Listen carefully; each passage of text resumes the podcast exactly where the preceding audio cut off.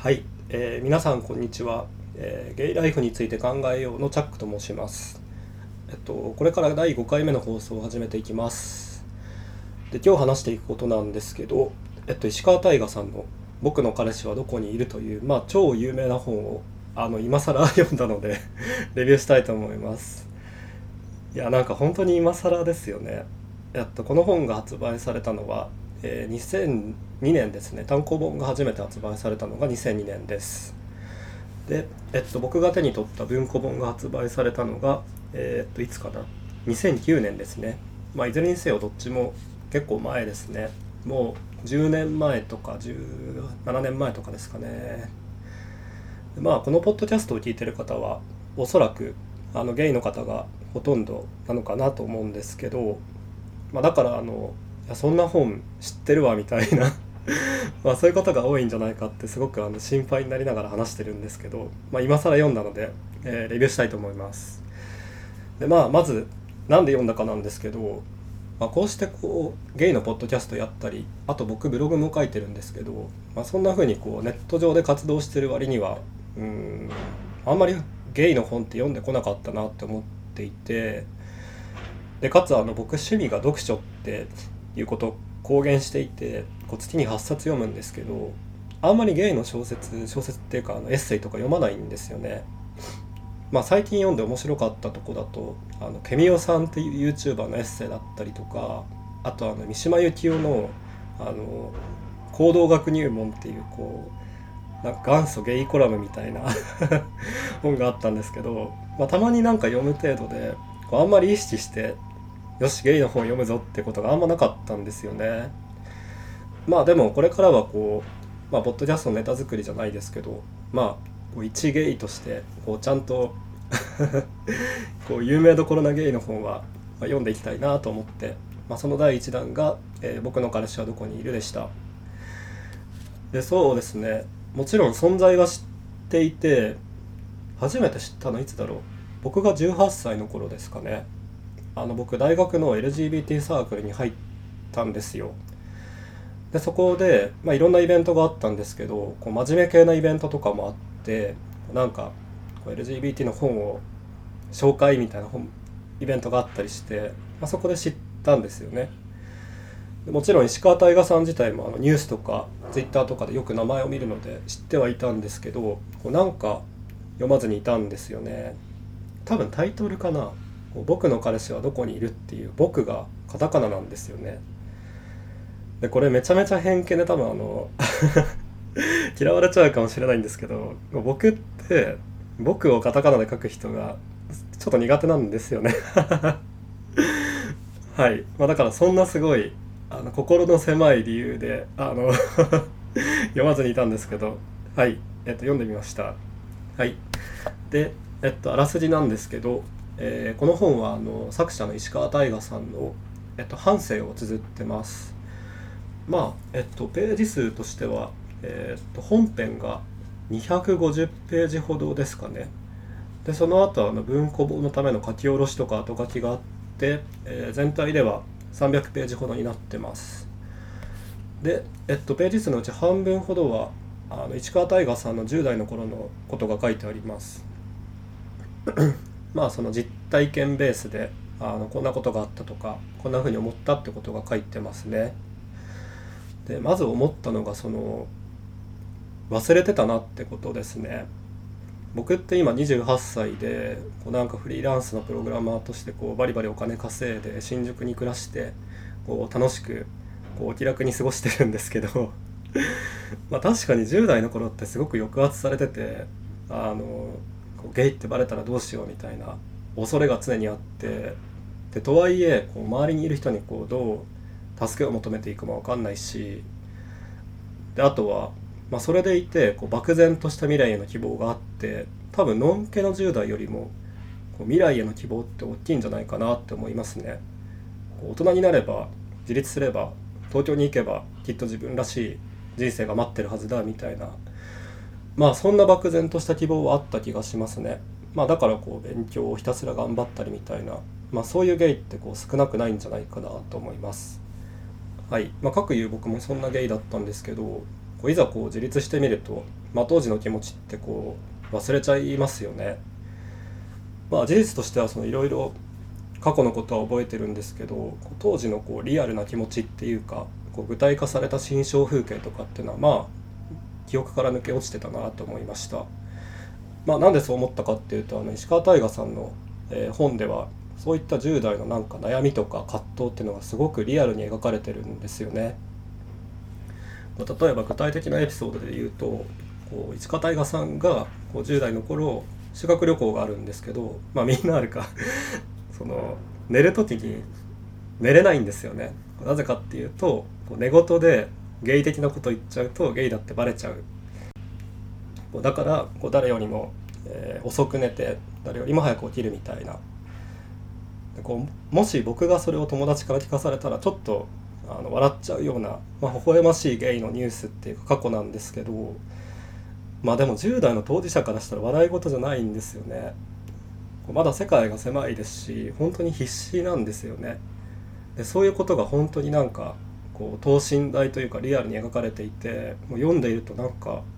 いちいち1ページごとにこう感情が蘇ってきちゃうんですよね。でそれもなんかすごく難しい言葉を使ってるわけじゃなくてえっとちょっと失礼な言い方になっちゃうんですけどまあこのツイッターとかブログとか、まあ、誰もが発信できる時代においてはまあこのレベルの文章を書く人っていうのはまあざらにいるんですよね。だからすごく文章が長けてるわけではないと感じたんですけど、まあ、だからこそそのプレーンな言葉で語られるか語られるからこそこういろんな人に支持されて共感されてるんだなと思いました。はい。であと特筆すべきはですねあの、まあ、時代の空気感ですかね。石川大河さんってあの僕から見てちょっと上の世代なんですよね。でその上の世代の人特有のそのネットに出会って、まあ、ゲイライフが開けていくっていうのがすごくリアルに描かれてます。やっぱネットがないないっていうかあの黎明期の時代ってそのツイッターとかミクシーとかなかったし、まあ、今以上に情報を見つけるのが大変だったと思うんですよね、まあ、実際そうだったと思うし。だからあのだからこそその石川大我さん子供の頃は本当に自分以外にゲイはいるんだろうかみたいにそんな風にまで思ってしまうってすごくああすごい当時のゲイの感じだなって思いました。まあ今はそのネットとかアプリのおかげでまあゲイとはまあ愛放題なんですけどまあでもそれもまあどっちがいいのかまあまあ今の方が全然発達してると思うんですけどまあネットもまあ SNS もまあ功罪があるよなと思いつつ読みました。はい。まあ当時のこうなんだろう空気感っていうかあとゲイに対する社会の雰囲気とかもまあうまく描かれてるなと思いました。はい。であとはですねあの文庫本の最後に、えー、と後書きというかあの文庫本のための書き下ろしみたいのが入ってるんですけど、まあ、そのなんか内容もすごく良かったんですよね。例えばあのこの本へのリアクションが書かれていてこう若いゲイがあのすごく本面白かったですよ見ましたみたいなメッセージをくださったみたいなんですけどこうそれだけじゃなくてこの本を持って親のとこに行ってこれを読んでくれってこう渡したこう僕の言いたいことは全部ここに書かれてるって言って渡したみたいなエピソードが出てくるんですよ。でこうそれってあのつまりカミングアウトですよね。あのこの本を読めば、まあ、自分がゲイであるってことが分かるしこうどう生きてきたかどう感じてきたかってことが伝わると思って信じて渡したみたいなまあそれほどまでにこう支持されてるというか信頼されてる本なんだなと思いました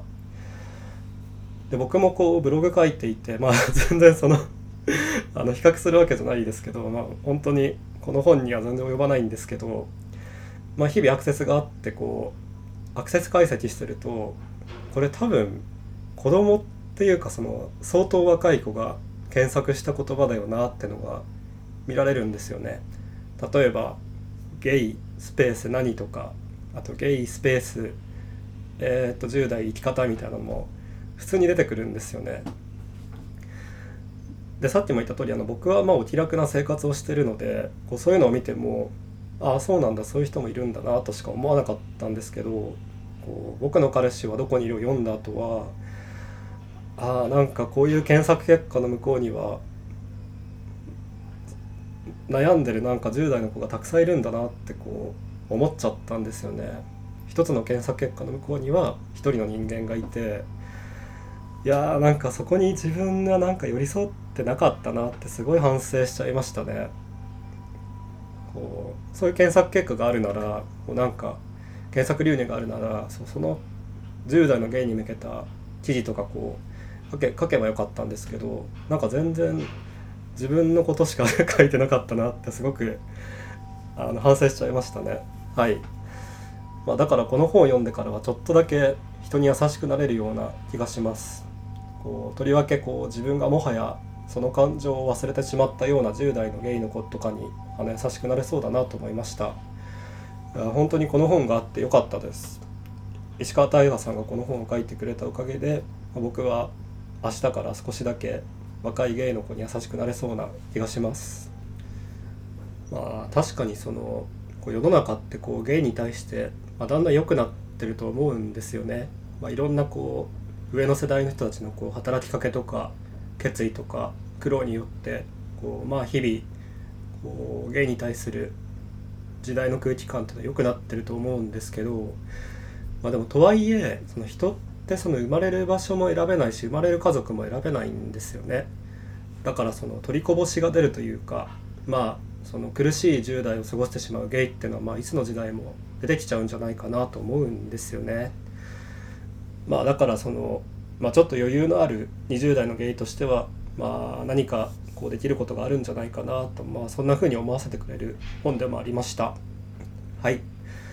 えー、というわけであの手短ではありますが、えー、石川大河さんの、えー「僕の彼氏はどこにいる?」をレビューしました。